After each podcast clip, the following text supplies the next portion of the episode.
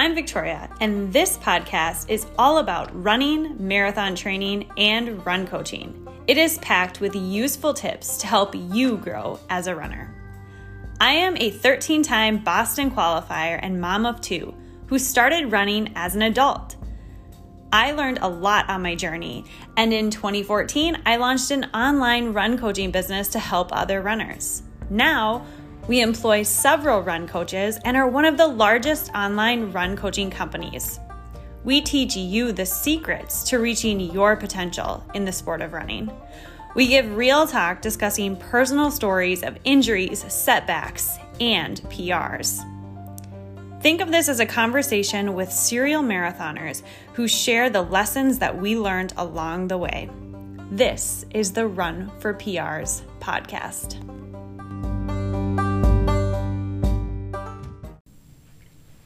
How to slow down on your easy days and why it's important to do 80% or more of your running at an easy pace. Slowing down can be very challenging for runners most people have seen the extreme fitness quotes like no pain, no gain side of things. And when we begin our running journeys, sometimes we often have that in the back of our mind, and we think that if we are not in the pain cave or really pushing it, really feeling the burn, that our efforts are not really effective or that they're not stimulating change. However, running is an aerobic sport and it's really unique in that way because our aerobic system is actually developed at lower intensities. So, on those runs where you don't really feel like you're doing anything, or maybe it doesn't really feel super productive, you're most likely using your aerobic system during those runs. But when you're really grinding, feeling the burn, all those things, that's usually a sign that you're working at higher intensities. And we can only do that a few times a week. We really want to limit how much we do that so that we avoid injury and burnout. So, we're going to be talking about a few different things on this podcast. Mainly, we're breaking it up into three sections. The first one being about easy running and running based on heart rate. So that always becomes a huge conversation when we bring up easy running. And we just wanted to dive into this heart rate topic for a number of reasons. Um, and why it maybe isn't ideal to use. So we'll cover that ground first in terms of everything heart rate based. Then we're going to be talking about easy running based on running paces. And this is something that we feel is easier for beginner or even intermediate athletes to really grasp. You're able to get some concrete numbers, and a lot of people have running watches, and we find that this is a pretty good guide. So, we're going to talk a little bit about how to run easy based off pace, and then some of the science behind why it is effective to run easy. And then we're also going to talk a little bit about effort based running and making that transition from being someone that's constantly looking at the heart rate monitor or that pace on your watch to really feeling into hey what is an easy pace? Um, because as ben jacobs said one of our coaches here who's been with us for seven years now he always says that easy running isn't a pace or a heart rate it's a feeling and so if you can learn to lean into trusting your body and to what that pace feels like after you've had some experience with monitoring your heart rate or monitoring your pace, whichever you use. Then you're going to get into this sense of, wow, I think I really know what easy running feels like. And when you're able to then rely on effort based running for an easy run, you're also able to translate that skill into workouts. So you might, instead of constantly staring at your watch, you might actually be able to ease into okay, I know what threshold feels like. I know what intervals should feel like. And then when it comes to race day, instead of needing a pace band or needing someone to pace you or those sort of things, you're actually able to run within yourself. And those are actually the races that you're going to be able to perform your best at because when you're able to listen to your body and all the cues that it's telling you, making those minor adjustments all the way along the course of, let's say it's 26.2 miles, that's really going to help you reach your potential in this sport. And that's why we're talking about this topic because it all starts with a really simple concept like easy running. And so sometimes people think, oh, what's the point? All that stuff. Um, but this thing has a trickle down effect into the rest of your running. And so not only is it making you fitter when you learn how to slow down and stuff like that because it's working your aerobic system appropriately, but it's actually also allowing you to learn these skills like running off of effort and then those translate into becoming a better racer because you're able to listen to your body and i think that's a really lost art especially like in our culture like a lot of people just don't value exercise and i think we're not really brought up or taught how to really listen to our body i think we live in a culture where people are masking their pain, they're masking their fatigue, they're masking all these things with caffeine or what have you. Um, but when we're able to really learn how to listen to our body, it's a game changer. So, Jason, just diving into things right away, talking about this whole heart rate based thing and why it maybe isn't ideal. Um, yeah, can you shed some light on why the heart rate training can be challenging to do, both as an athlete and from a coaching perspective? Yeah, so um, a little bit of background information first. You know, I grew up running cross country and track in high school and college, so didn't even really know how to. I mean, we knew how to measure heart rate. We would just do like a 10 second check after like workouts and stuff, or during a workout rather. And our coach was just kind of monitoring, um, wanted to see if we were ready to begin the next rep, that sort of thing. So that was basically the only um, measuring or um, you know looking at heart rate that we ever really did. Um, until Do you remember what it used to GPS. be? Well, so typically, you know, you do the you do the six second thing or Yeah, whatever, and yeah. so yeah, they they wanted it b- below thirteen in order to like start the next rep Right. usually. But Okay. there were times, you know, right afterwards, sometimes it was like 16, 17, 18, and they might ask us you right after the rep too, like what is it, Mm-hmm. um, to kind of gauge like how hard you were pushing, right? Um, so it was just kind of a, a way to assess, um, I guess, as a whole, like if you're working with a, a group of runners, just like you know who's maybe t- uh, working a little bit harder or who, who's maybe recovered. But I know in college a lot of times they would do that before the next rep just to gauge like, okay, um, who's ready, that sort of thing. But we didn't have these fancy, you know, heart rate monitors or anything like that. And so everything you were just talking about in the intro was was just resonating with me because it's it's all about you know how when you think about how do you learn to race it's about dialing into that feeling um, across all pace ranges right so you get used to running um, easy pace you kind of know what that feels like you know what maybe like a slight tempo feels like you know what um, maybe a harder fartlek type run feels like and then you know what like intervals should feel like on a track right? Or um, you know if you're doing a cross country style course with hills that sort of thing and and then that sort of translates over into the race and so you know you're using kind of the effort you're using pace as a guideline um, it was rare that we were using heart rate and so i think a lot of adult runners who maybe pick it up pick running up later in life um, they look they turn to this as like a, a key metric right that they can use to get some feedback on um, or to guide their running a little bit in terms of like oh, was I going too fast? Well, my heart rate was only this, you know, that sort of thing. And so they look at that a lot. Um, I know we're going to talk about some of the differences heart the um, heart rate monitor on the wrist versus the chest. But for me, I've never really worn a chest um, heart rate. The only one time I did was when I did a VO2 max test, probably I don't know eight years ago. But um, you know, I know one of the questions was the max heart rate, and I think really the only way to know that is to do one of those tests. You know, where you're hooked up to all the devices. I wanted to get into this because this is really like the crux of the issue if we boil it down. People, mm-hmm. in order to actually train off of heart rate, you need to really have two things nailed and it has to be exact. Like it has to be so precise. You cannot guess these things. Um, you need to know what your max heart rate is, number one. And you also need to have a technology that works for tracking your heart rate.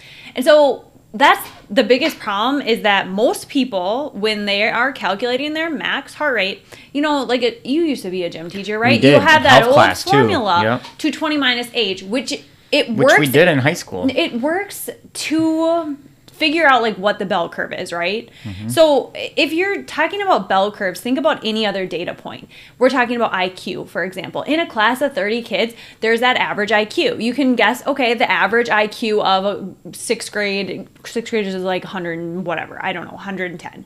But you're gonna have kids in the class that are at 80, you're gonna have kids in the class that are 150 IQ. So you can't make assumptions that everyone is at that big end of Right, the of bell course. curve. So this is what 220 minus age is. It's a bell curve. And so that is not accurate because if you are someone who's right in the middle, maybe it's accurate for you. It's maybe accurate for a lot of people, but if you're someone who has a naturally higher max heart rate, this is going to be wildly inaccurate for you. And if you're someone that has a lower than average max heart rate, also going to be wildly inaccurate. And so we really need to get something in more of like a laboratory setting or in a test setting where we're able to actually measure what is your, as an individual, what is your max heart rate.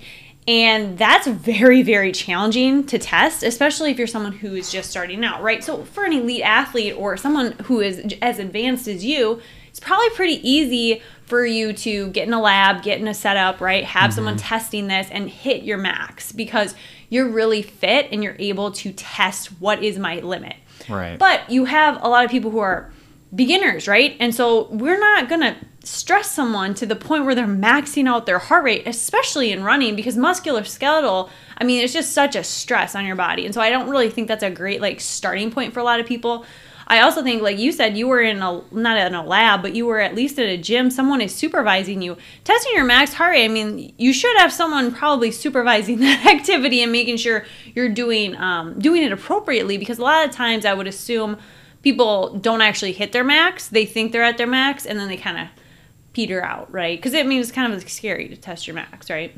Yeah. Yeah, it is. And what did you end up getting I, for your? You know, max? I wish I. You don't remember? I, I, tried to search for this a while back okay. in like my email, and I couldn't find was it because like I know it was. I know it was emailed to me with like a chart and like had my target heart rate zones and all that, but it wasn't in the two hundreds. Um, I I don't I really don't remember. Yeah, and that's um, the thing is you have to know that stuff, and so often was, people just don't even know. It was more. It was it, it looked at more of my VO2 max, and the okay. number was I don't know, it was around right. 60, but it was a little right. lower than I thought it would be, just based on like what all the estimates say, right? And um, yeah, and my activity level and my and what my race times indicated I mean, too. That's still you know very, I mean? it's an extremely high VO2 right. max. But yeah, I mean, that's the thing is you got to test this. And I've never tested mine. I have no desire to train off of heart rate at this point. Um, but I can tell you based on wearing a heart rate monitor in the past or just having the wrist monitor, who knows, that's the next thing we're going to get into, that I've seen it in a race like in the in the 200s. And so if you're doing a 220 minus your age, okay, well 220 minus what is 220 minus 31 189 like that is not my max and so i'm someone that has a higher than the bell curve mm-hmm. max heart rate and a lot of um, athletes sometimes do. And so that's something you really need to take into consideration. The reason being is that you work in different heart rate zones, right? So, in order to calculate what these heart rate zones are, you need to know your max. And a lot of the times we talk about zone two work, zone two, that's kind of like the bread and butter. Um, so, zone two is like what you're going to work in if you're building that aerobic engine. It's super, super easy. And then we're looking at anywhere between 60 to 70% of your max heart rate. And that's at a very, very low heart rate. Um, sometimes we're going to see easy runs that are also in zone three that's still pretty aerobic, but you're also kind of it's it's a wider range because it's anywhere between 70 and 80% of your max heart rate, which if you're, I don't know, what would this max heart rate be that I had calculated this all out and I'm trying to figure out something around like 190. You mm-hmm. would have your zone three be between like 130 and 152 ish.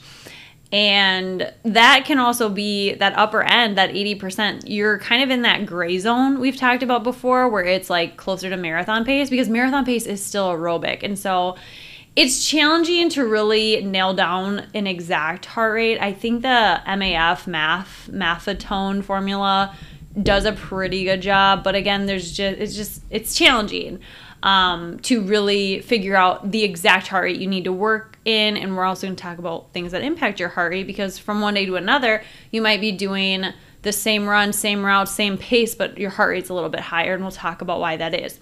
So, if you do happen to have your max heart rate and you do um, want to work in your heart rate zones, you need to test your max, like in a lab, do the mm-hmm. specific workout, and then make sure your Garmin, your little watch, is actually programmed with your own specific max heart rate. You can actually go into the app, go into your settings, and change what these heart rate zones are.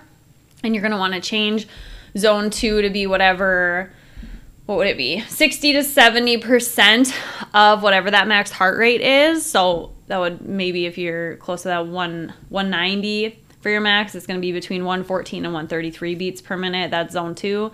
And then zone three is going to be 133 to 152 that's 70 to 80 percent. So you almost have to like go out and calculate all of these. So mm-hmm. it's kind of meticulous Um, but it can work. The other factor that you really need to be thinking about is do I have a heart rate tracking device that is accurate? And so all of the wrist heart rate monitor technologies out there, really great in theory, but every single device company out there has even said, hey, like these wrist heart rate monitors, um, they are not accurate and they're especially not accurate when you're working out. So they're actually more accurate when you're at rest, but they're as um, they say they say there's like a range of um, precision and it's like 10 percent off. And so if we're Okay. talking ten percent, I mean that's huge. That's anywhere or maybe it was 20% i don't know but that's the difference between thinking you're working in zone three and actually right. working in your maximum heart rate zone so you really need to be aware of the technologies that work and that don't work. Um, so I would recommend to anyone who wants to turn up of heart rate, you need to have an actual chest strap heart rate monitor, Right. wearing it correctly, making sure things are working right? Because there I mean we've worked with so many runners over the years and I cannot tell you how many people are like oh I was going on an easy run. I was barely breathing. The wrist Right. heart rate monitor said my heart rate was 200 but I manually took it. It was like 130 and it's just the technology isn't uh, 100% there. There's a lot of things that interfere with it. And I've even seen other um, running accounts talk about this like cadence. Gosh, I forget what it's called, but basically where the heart rate monitor instead picks up like your cadence and thinks your cadence is the heart rate. And so Hmm. if your cadence is like 180, it's sitting there saying, oh, 180, 176. Wow. And I think that that's um, happened to me on runs before because I'll be on runs and I'm like, oh, I bet my heart rate's like super low, like so chill, easy. Because I don't use a heart rate monitor. And then all of a sudden it'll be like 176. And I'm like, no, that's not, it's not accurate. and then I'll manually take it. It's like 120. And I'm like, I there's just no way. There's something interfering with the technology or it's, it's off or maybe it's because my watch is old. I don't know. But I think the bottom line is just making sure you have the right devices that actually measure it because you're going to drive yourself crazy if you have something that's not accurately reading what's actually going on physiologically in your body. Yeah, you know, with heart rate, I, you never want to use it as like um, the only thing that you're gonna um, use to determine how your workout's going, right, or your pace. You want to be thinking about your feelings or the feeling. You want to be thinking about the pace. Um, and what is the purpose of the workout? And you know, for me personally, with the heart rate, yeah, I've had the same issues. I've done races where it said it's it was in the 130s, and then I've done easy Yeah. runs where it's in the 160s. So it's like, how do you know for sure? Like, um, there are times where it is faulty due to whatever reasons. It could be the sweat, could be it was wasn't tight enough, or whatever reason, right? Too cold.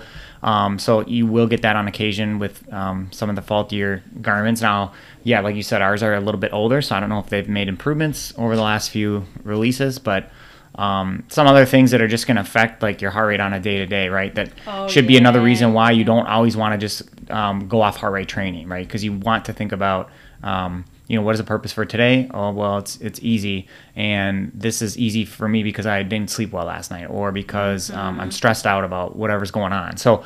Um, these things can play a huge role, and so and they add up. So think about if you have like one or two that aren't in in your favor, um, like bad weather, plus you're you're cranky because you didn't sleep well, plus you're stressed. Um, maybe um, maybe you had too much caffeine too, so that could yeah, affect that spike the heart rate a little bit. Um, so these are the things. Maybe we're dehydrated. Um, it says studies have shown that caffeine elevates heart rate for up to 24 hours after ingestion. wow. So that means like even if you didn't have it that morning, if you had it yesterday afternoon, you know what I mean? Like there's Right. so many things that impact be, I'd body. be so interested to do a study of like uh, like marathoning where you take the gels that have the caffeine in it and looking at like spikes of heart Yeah. rate. That would be super interesting. But I mean, if it's something you're used to, that's the other Right. thing. So if you're always taking in the caffeine, it's like maybe your heart's always a little bit higher. I don't know. And then yeah, like the Mm-hmm. sleep can raise it, stress can raise it, um, weather can raise it. Like if you have wind blown in your face, that I mean that is a stress in itself, but it's not making. It's not necessarily like I don't know. It's so listening to your body, right? I think is the, the best thing you can do. Um, dehydration can also have a pretty big impact on your heart rate. Nutrition can have a heart rate impact. Um, any sort of medications that you're taking. Um, I even like an allergy medicine, right? So I have a few running friends that like take allergy meds and they're like, yeah, it always increases my heart rate, or any type of medication you're taking, anything you're really taking that's a supplement, um, anything could be having an impact. Uh, for women, uh, the time of the month that you're in has a massive impact on not only your heart rate while you're training, but also your resting heart rate. You might notice patterns with that. And so I think if you are going to go down the route of training based on heart rate, I think you also have to pair that hand in hand with understanding all of the things that impact your heart rate. Otherwise, you'll probably drive yourself crazy um, because you'll think, oh, it's just just the run that's causing this. No, there's so many other things that are causing heart rate variabilities from day to day. And so if you are cool with like tracking your cycle, if you're a female, tracking your intake, tracking your stress, tracking your sleep, and really understanding how all of that play in, then maybe training off of heart rate is a great option for you. But if you're someone who's like, yeah, I just don't want to think of all these factors, it's just really stressing me out, maybe uh, it's better to work more on a pace based uh, approach to training. So I think running based on heart rate is really great in theory, but from my experience, a lot of people tend to get a little bit stressed out when, let's say, you're going out on a run and you feel really good, but you notice like your heart rate is 10 beats per minute faster than it was the last time you were mm-hmm. running at this pace on an easy day. And you start to kind of go down that rabbit hole of oh man what's happening? Am i getting sick? Am i getting this? Am i getting that? Um, and so if it's causing you more stress it's probably not not ideal but if you use it as more of like a guide or like a tool in your toolbox of like hey, I felt really good my run today, and then you check heart rate after, like, right, yep. oh, that's Just a little off. Hmm, maybe like I should focus on nutrition, sleep, whatever today, so that things can get back to normal, or just use it as a pattern. Like if you notice right. that your heart rate is elevated for like a few days or a week like hey like maybe that's a sign of overtraining maybe it's a sign of this or that rather than using that as your compass and your north star and i also think it can be really challenging and not only for like easy runs but if you're going to start training on heart rate you're probably going to start doing that in like your workouts too and I don't know about mm-hmm. you, but mm-hmm. I've had so many workouts where I feel like I am just like dead, heart beating right. out of chest. I look down my Garmin's like, your heart rate's 150 and i'm like no it is not. I'm not even br- like i cannot breathe. Like i'm so out of breath. There's no way i could go another step. And it can be really hard to see that like your garmin is telling you you're not even working like in in a non-aerobic zone right. when you're like gasping for air. So it's things like that that don't really make sense to me. And i think you even mentioned like you've done races and i've done races even where I finish the race, it's a 5K or something, it's completely anaerobic. Like, I feel trashed after. And it's like, oh, average heart rate 145. I'm like, no, I don't believe yeah, it. that's interesting. And so you could drive yourself crazy on a workout being like, I can't, I can't get my heart rate in the right zone. But again, it, you have to really make sure you're using the right tools and you have the right measurements in place for sure. Because I don't have either of those things really as an athlete. Yeah, you know, in terms of like training zones and how they correlate with um, I guess, effort. when we talk about heart rate, what we should be looking at, and if we had this, uh, if everyone had this opportunity to get their blood lactate measured on a, on a, you know, on a run, that would be a lot more accurate. So basically, what that means is they can look at the percentage of, of lactate in the blood, and that's a better indicator of like um, how close you are to your max effort, right? So lactate threshold tends to occur for most for most um, well-trained runners around 90% of your max heart rate. Oh. but if you're less trained it could occur around 50% of your max heart rate. So you can see the wide range in there and so this could depend a lot on like your fitness or if you took took a month off and start running again it could be way different. And so that's again another reason why you don't want to rely so much on heart rate. Run more off of effort because when you think about the effort you have to think about what is this sort of pace or um, zone i want to run in that's going to make me feel like I can sustain a pace for however long I'm trying to, that sort of thing. Um, but yeah, lactate is is one key kind of metric that um, I think that they would would be a better indicator um, in terms of um, correlating like fitness improvements or how hard you're exerting and that sort of thing. Definitely, there's so many like variabilities, and that's where I think things get difficult. I think um, heart rate tracking for easy runs is actually like one could argue it's it could be beneficial, but when you start trying to go off heart rate for workouts, I just think that could provide a lot of challenges for some people. Um, because I yeah I don't really know how that would that would go. Uh, we do a lot of things off of paces, right? So I think moving on to that um, that subject there paces and how do we calculate these paces and so we like to use the VDOT jack daniels calculator um, Jack Daniels has PhD in exercise science, so you know, like doctor, right? Like he's gone to school, he's done all these studies, and he came up with a calculator to figure out based on you know random performances that you've had in races be it a one mile 5k 10k marathon half marathon what are your appropriate zones for training? And instead of using heart rate zones he is providing us with actual paces. And i think that's what's really cool about it is you don't really need anything other than just a gps watch. And you don't really need to worry too much about um, heart rate zones or anything like that. It's just like run a race do a time trial plug it into the calculator figure out where you're at in terms of what your easy pace should be and what your threshold should be in some race equivalents.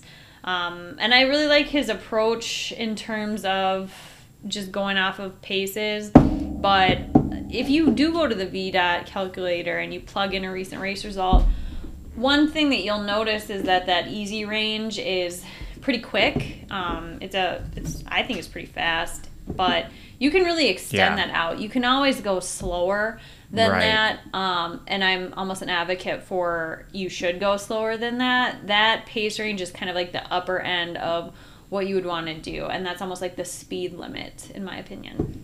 Yeah. For most people, it's like a minute range, right? For their easy pace. Um, but you know, if you're doing, if you're running like five, six days a week and you're having workouts, there's going to be days where maybe you sh- uh, you are on that slower end of the easy range, or even slower than that. Like like you run a lot of your runs, maybe a minute slower than um, what yeah, that easy range is. So and even I know, I mean. So back when I was running like a lot and I was racing a lot, I would, I would, I, I used to run a lot of my easy runs maybe a little too quick. I was always on the fast end. But the older I got, I started to veer more on, on the slow end.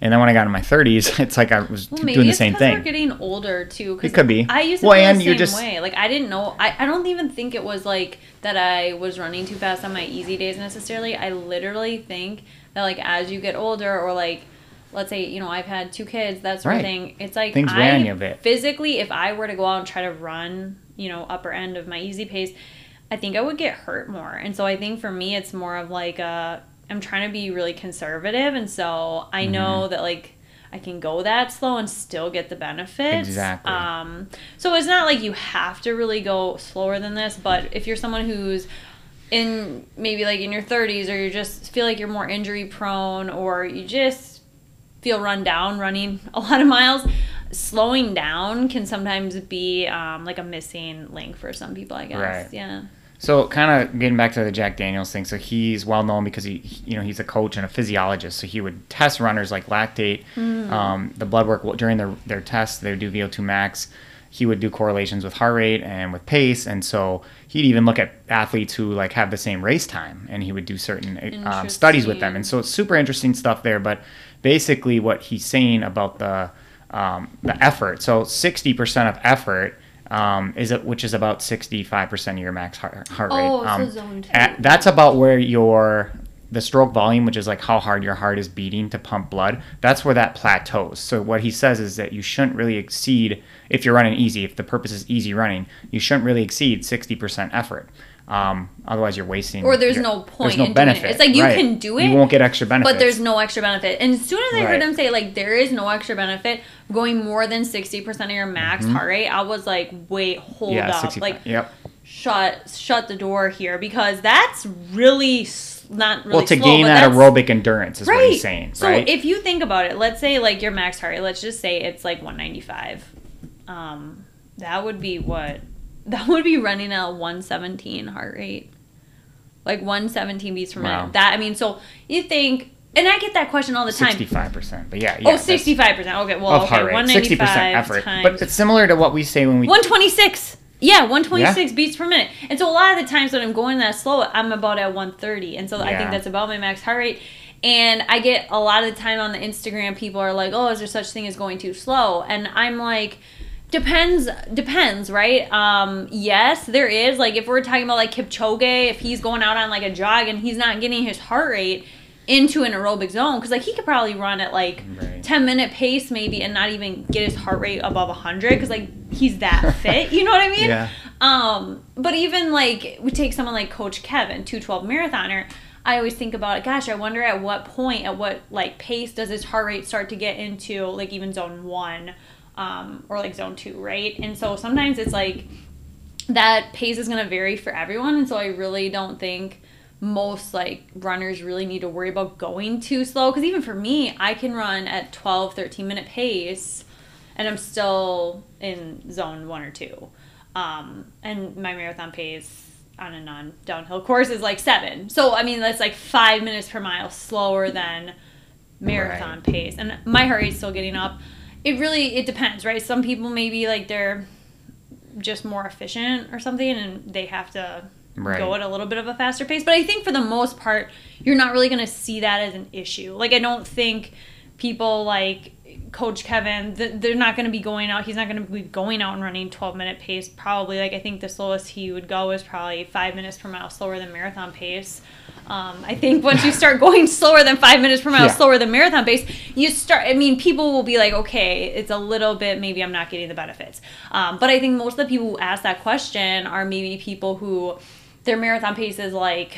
I don't know, nine, and they're worried about going 12 minute pace. So three minutes per mile slower because that is quite the mm-hmm. slowdown. Like three minutes per mile slower than your marathon pace is quite the slowdown. It feels so different and it almost feels like you're not doing anything because a lot of times when I go out on those easy runs, it's like nasal breathing only. You're not really exerting yourself. You don't have to breathe out of your mouth. And so mm-hmm. I could see why people don't think you're getting the benefit. But like Jack Daniels said, as long as you're working 65%, um, you know, you're getting maximum benefit. So 100%.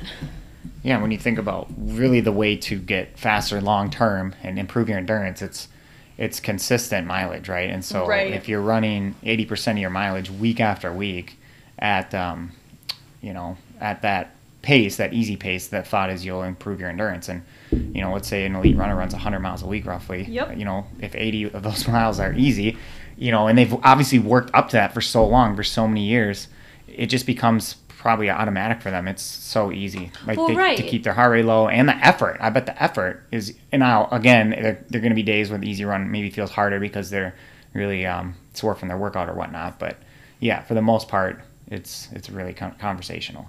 Right, and I'm sure some people listening are like, I could never run that much. I could never run high mileage. But I think it's it's a result of if you slow down enough, you're able to be out there for longer. You're able to cover more ground, especially as like a beginner or newer athlete. Um, and I think that's why probably when you're in cross country, like when you're younger, your Right. coaches are always saying slow down because at that age, it's like you probably couldn't run more than four miles without getting totally toasted because like your aerobic you know, it's funny. Yeah, new runners especially. Like when I first started uh, high school cross country, or even when I got to high school, I hadn't ran cross country yet. I'd never ran over like a mile and a half. That's just like what we did middle school track, right? And so Right. They we went out and ran like three and a half miles around this lake once, and for me that felt like a marathon because Yeah. it was such a big jump, and I was out there for so long, and I probably didn't pace myself correctly, Right. so it felt really hard, right? But had I had someone showed me or told me to run this pace or just You could have know, gone probably I probably could have felt far. better, but I lacked the endurance for, um, you know, my fitness wasn't able to go at that pace that I was targeting that day. Right. So I should have really slowed down. A lot of adult runners make that same mistake with just like going out and doing a run, and and then they they make it maybe ten minutes or a mile, and they're they're gas. Well, it's really about just being.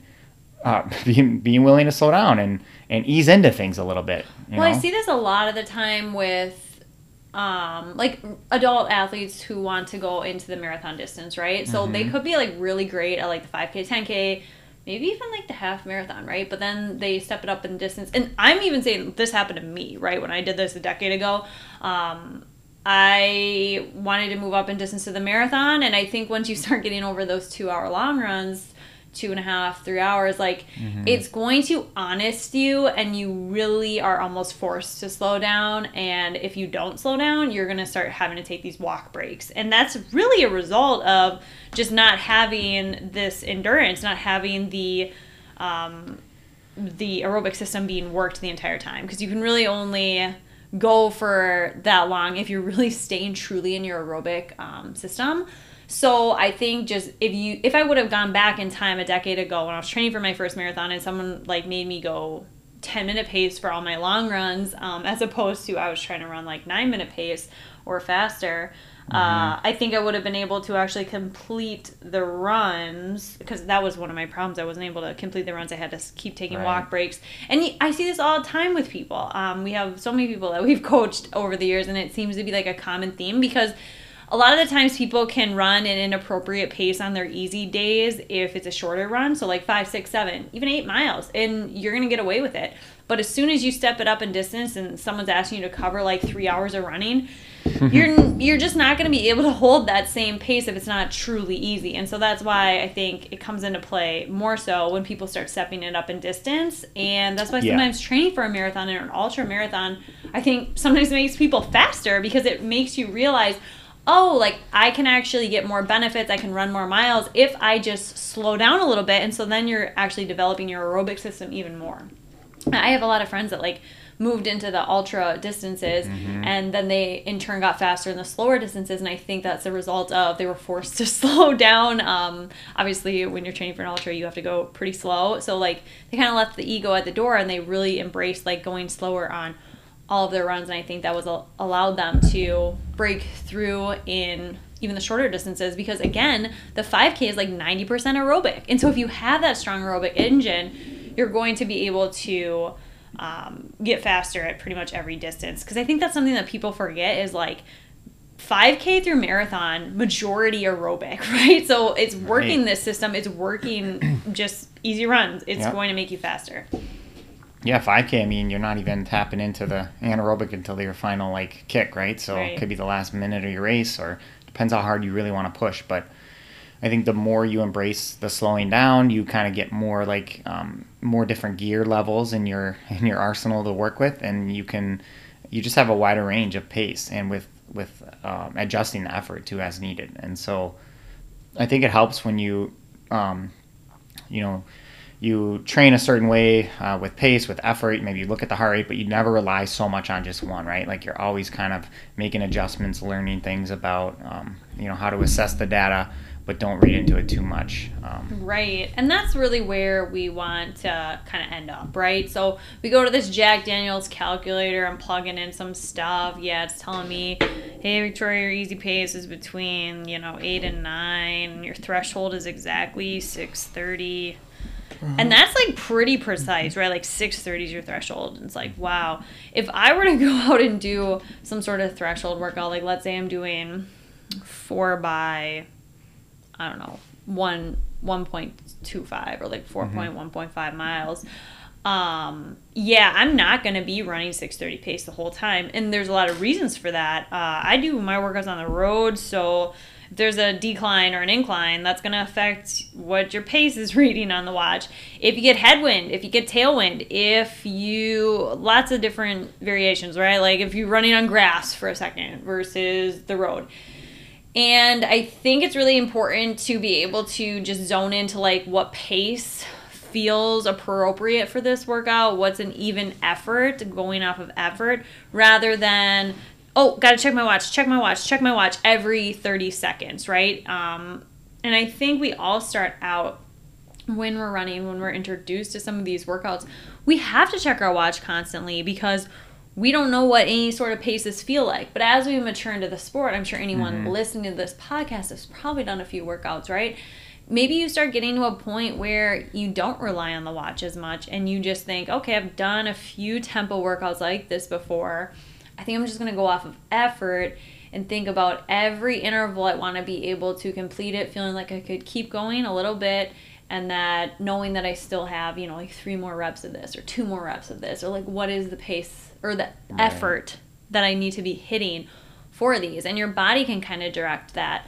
Um, and instead of really worrying about what is my watch saying, you can worry about like how does my body feel because maybe on like that second rep, you realize, okay, maybe the first one was a little fast. It felt kind of like a hard effort. This one, I'm gonna just kind of relax a little bit more. And if you were someone that was really hyper focused on pace, you might be like, oh no, I don't want to fall off pace. I don't want to, you know, Mhm. run a 640 this one. But sometimes that's the best thing you can do to stay in the right zone, complete the workout, finish feeling good.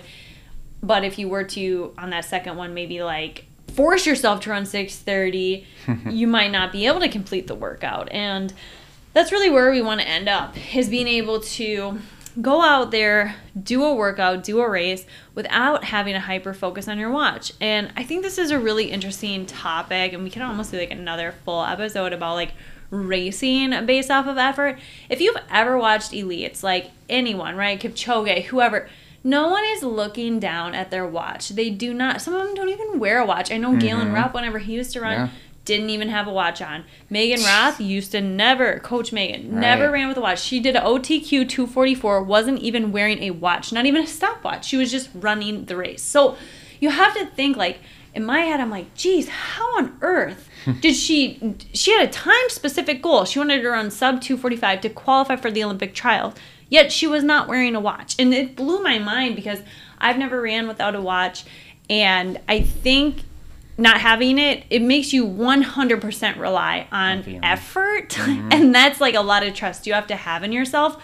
But that's really the end goal is having enough trust in yourself that you can pace the race appropriately and you don't really need to keep glancing down at that watch. I mean next time you're watching a world major marathon and it's televised watch those elites they're not looking at their watch Right. never No. no you know, thinking about all this just kind of got me thinking of like two types of athletes that I might see frequently who maybe struggle to embrace the easy pace, you know, and, and really running the right pace for the, where their fitness is at.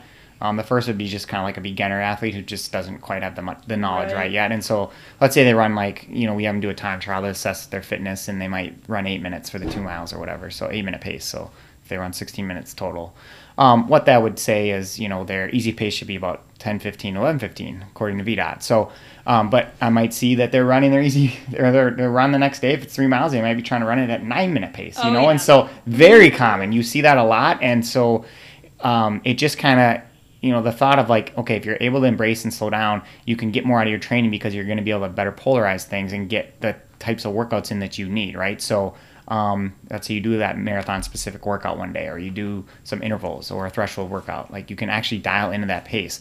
The other athlete would be someone that's just constantly i've been you know i've had a few of these over the years where you work with them for a while and they've actually been running for quite a while too and they um, you know they're just constantly running the easy pace in the gray zone. So it's just a little bit slower than marathon pace and um, but then when we when we go to do like any sort of uh, speed workouts anything beyond threshold basically they struggle to hit those. And a lot of that for me just i wonder if it's um, because it, they're just not feeling very um, you know they haven't practiced the pace the, the pace ranges very much you know that sort of thing. And so um, just a kind of food for thought. I think the So more you can embrace the easy pace though you can have a better chance at you know um, polarizing your training Well, and that's something that comes up like all the time too. Like, I see comments on social media a lot 'cause that's what I really run uh, is the marketing social media side of things.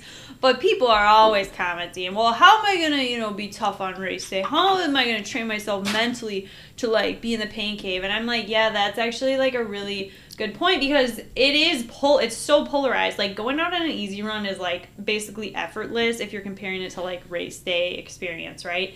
And that's really where you know if you're trying to train that mental muscle you're trying to like be a grinder all that stuff. That's what the workouts are for. And so it's like you're almost doing two totally different sports right? You're doing these easy runs which is like i just consider it like these nonchalant like aerobic jaunts that you're going out on. You don't even think of it as like the quote unquote like running and like in terms of like oh i gotta really crush it exert myself. Like it's not that kind of a workout. I think of it more as like a walk like a stroll. It, hmm. it's a casual thing and then the second sport that you're in so there's the little jogs. And Yeah, then you're in like true. this like okay time to go. Like it's go time. Like you gotta like really power down. It is a completely separate Yes. mindset. Like it's like it's it's uncomfortable. It's hard. And it's actually more uncomfortable in those days on your workout days than it is if you were just to go kind of at that like moderate middle of the road gray zone pace all the time like those Right. workout days where you have to like run threshold it's so freaking uncomfortable like Mm-hmm. threshold work is not easy and especially it is hard to like make that switch because like let's say you just had two days of easy running and oh yeah like i love it and then it's like all of a sudden boom Right. one day like two Well- days later boom you gotta do this workout you gotta be in the zone and it's hard to make that switch but i think if you just build it into your routine and you maybe make switches mentally of like okay i got my fast shoes on i got my music in Yep. you have to have these like had a little extra Yeah, like- fuel this morning whatever Right, it's like you're ringing a bell, like Pavlov's dog, right? Like you have to have certain things that are indicating to your body this is a stress day and like I need to go ham today. And then on like your easy days, you have to have like the opposite, like something that's like relaxing, like spa music, It's right? so true. Like you know, you think about people that struggle to hit the paces and workouts, and you it really is. You have to mentally get yourself ready to You go. do. And back in the day, like college and stuff, or even like before a race, you know, you would have this routine you go through before before you do the meat of the work, right? You do your warm up, then you come back, you do maybe some dynamic stretches. You might put on your fast shoes or whatever. Then you do like some accelerations or strides or even like some 200s, whatever. Yep. And you get really warmed up. You get mentally in the zone as well Yeah, as get your body primed and ready. And so I think that's so important. And sometimes we just go into these workout days with the same Thinking, routine yeah, that we do for an easy run, yeah. and then it kicks us in the face because it feels so hard. But yeah, I struggle with that because it is hard to for me. It's hard for me to like sometimes get jazzed up to do a workout unless I'm like for some reason just like feeling it that day. I, every morning I'm like, oh my gosh, no, and like you feel mm. so crappy on the warm up, and sometimes I'm just like, just well, when you it, used to like do 5Ks without a warm up, I used to look at you like, how can you do that? Like I just I I, couldn't even. yeah, I have to go run at least at least like 10 minutes, but usually it's like two miles or so. But it is yeah, weird. and then yeah. some accelerations at the start line or whatever. And everyone's so different, right? Because that actually kind of worked for me. Like just doing a really short warm up, like a half mile, like Yeah. that was enough for me. I Sometimes that is all you need. Yeah, but like a- you, you're like, I need a two mile warm up. I need to go to the bathroom an extra time. I need all these strides, and that works for well, you. Well, part of that was the, probably the nerves at that bathroom, time. But yeah. then the older I got, you know, it was just like, you know, you just you figure out what works for you. You figure out what you need based on the distance you're racing. But, Right. And I Um, think that's the number one thing is just understanding that you do almost need to have like these routines and maybe they're a little bit silly to other people, but hey, if it works for you to kind of get you like jazzed up for like this workout day, why not? And so I have like those certain things that I will do on my easy run days and I don't do those things on my hard run days. So easy run day things that I like to do run with people that physically like can't run the same pace as me on a workout, right? So kind of like chilling with either like my mom, like there's just other people that I run with that maybe just keep the pace super chill. Like I know we're never gonna go that fast on an easy run. Um, not running with any music on my easy run days. Running with uh, maybe like a podcast or an audio book, like something super boring, nothing that's talking about running. And that's the other thing. If you are listening to running podcasts, I found this to be true for me it gets me going too much. Like I get too excited because like if you're listening to like this podcast and it's talking about Mm. That's like New York. City Marathon, or you're listening to like this super inspiring person talk about how like OT cute and like their whole story, I get like too excited and I'll go too fast. I have to listen to like super boring podcasts, like parenting podcasts or like just science Yep. podcasts about something not related to running. Um, or like just controversial stuff, right? And it kind of gets my mind off of running, and that's really the end goal um, not really looking at my watch. Other things I try to do is like breathe through my nose, right? Uh, and then I also have like my slow shoes I wear on my my easy runs, and I actually dress differently too. So if it's the summer Oh, and yeah. I'm going on an easy run, I'm always wearing a t-shirt, and uh, yeah, I'm never wearing like tank top or crop top. Unless it's like super hot. And then if I'm doing a workout, like I'm dressing way down. So like if it's Yep. hot out, I'm wearing a crop top, shorts, like we're going if it's cold out, I'm doing like one less layer than I would on an easy run. And then on top of that, it's like you got to change your shoes. You got to signal to the brain like, "Hey, we're doing something different today. This is not um, not an easy run." And then like listening to specific music that like pumps you up, stuff like that. Um, maybe even like watching a motivational video before you go out. Like I don't know what it is that you need to do, uh, but there are ways that you can kind of vary that and signal to your body like, "Hey, this is gonna be." Really tough today. But I think reserving those hard efforts for your workout days is ultimately what's going to help you perform better on race day because you're really getting into really digging into the well. Whereas, like, if you just were to go moderate all the time, like in the middle of those two things, you're kind of flatlining. And then on race day, you'll probably run maybe a little bit faster than like those flatline runs all the Mm-hmm. time. But you're never going to have like out of your mind um, race performances, really. Right. I think it, you're going to be more confident going into the race too, because if you're used to going through, you know, a little bit of maybe extra Super like discomfort. good stress, I guess, on Right. those workout days, um, you're your body's going to be used to that. So on race day, it's going to be primed and ready, right? You've been through this. So, um, but if you're not really used to pushing it or digging into the well, then all of a sudden you expect to do it on race day. It can be really tough. Right, and that's why I totally get what people are saying when they're commenting and saying like, "How do I know I'm going to be able to hit the pace on race day?" And it's like, Well, you have to do your hard workout still. It's not 100 but we're not saying 100% easy runs all the time. We're saying 80% and then you can do hard workouts 20% of the time, which maybe that doesn't sound like a lot, but there's a lot you can do with that time. So if you're running 50 miles a week, it's 10 miles a week. If you're running half that, 25 miles a week, then which 25 miles a week I think is more realistic for just you know Right. your runner. Um, that's still five miles of work, and people are like, five miles of work is nothing. Okay, that's actually no. You can do like a lot with that. So Yeah. one of your workouts could be, uh, like, eight by one minute fast, and that's like one mile's worth of work. So you still got Right. four miles of work to do. You could do another day, and that's what like four by one mile repeats or like two by two mile tempo. Um, Exactly, yep. That's a great. So you got two workouts I just gave you in a 25 mile week, and that can help you. And then week after week, you're just doing the same thing week in and week out. And those five miles of hard work, you repeat it week after week. After four weeks, you have 20 miles of hard work. 20 miles of hard work is probably like three hours worth of work, right? It, it accumulates over time. And so if you do that over years, over months, it makes you mentally tougher. It does really help a lot on race day. Um, going in that gray zone isn't actually really preparing you for what you're going to do in the race because on race day, you're going to be on, you're going to have to run faster than gray zone, way faster. And so if you're doing workouts where you're running faster than your race pace for some of your workouts, um, geez, it's going to make your race day feel not easy, but it's going to make it feel like standard for what you're used to on those workout days.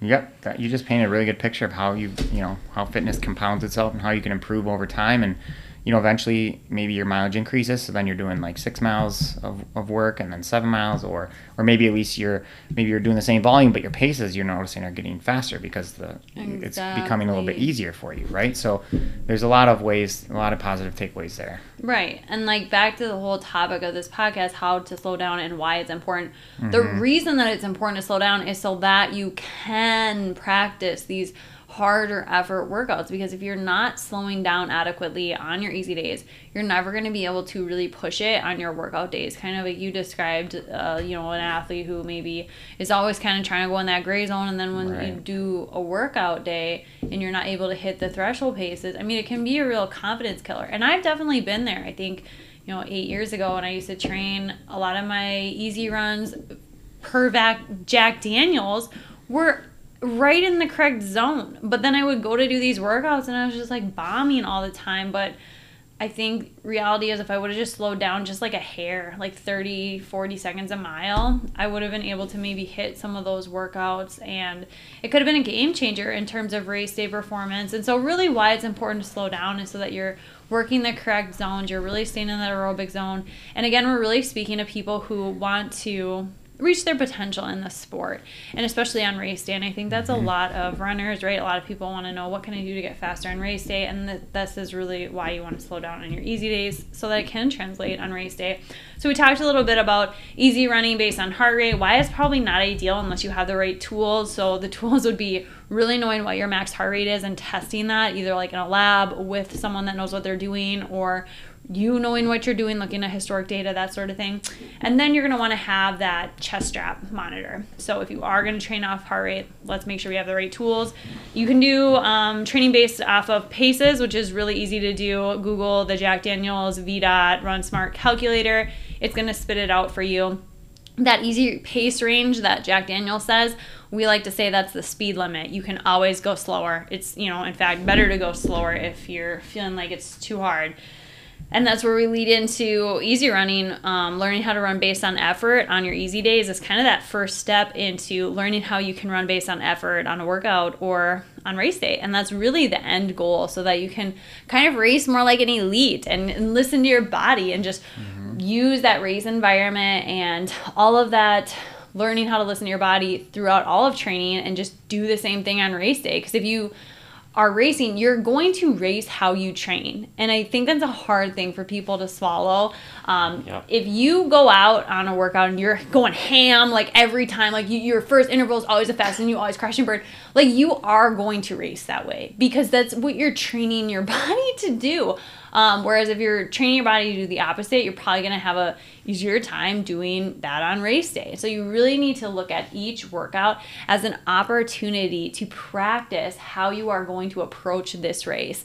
And it's a mini it's a mini session every time. You can always grow and learn from that, and that's the best way that you can really improve as an athlete and really reach your potential in the sport is having those hard days.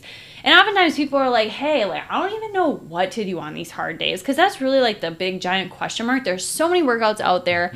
Um, you can Google like running workouts, you get a million of them, but the fact of the matter is it really depends on what you're training for and what your background is so if you're training for like a marathon your workouts are going to be pretty different than if you're training for a 5k and I think even within a calendar year, you should really be switching up what you're training for and what your goals are based on whatever that long term goal is that you have for the future.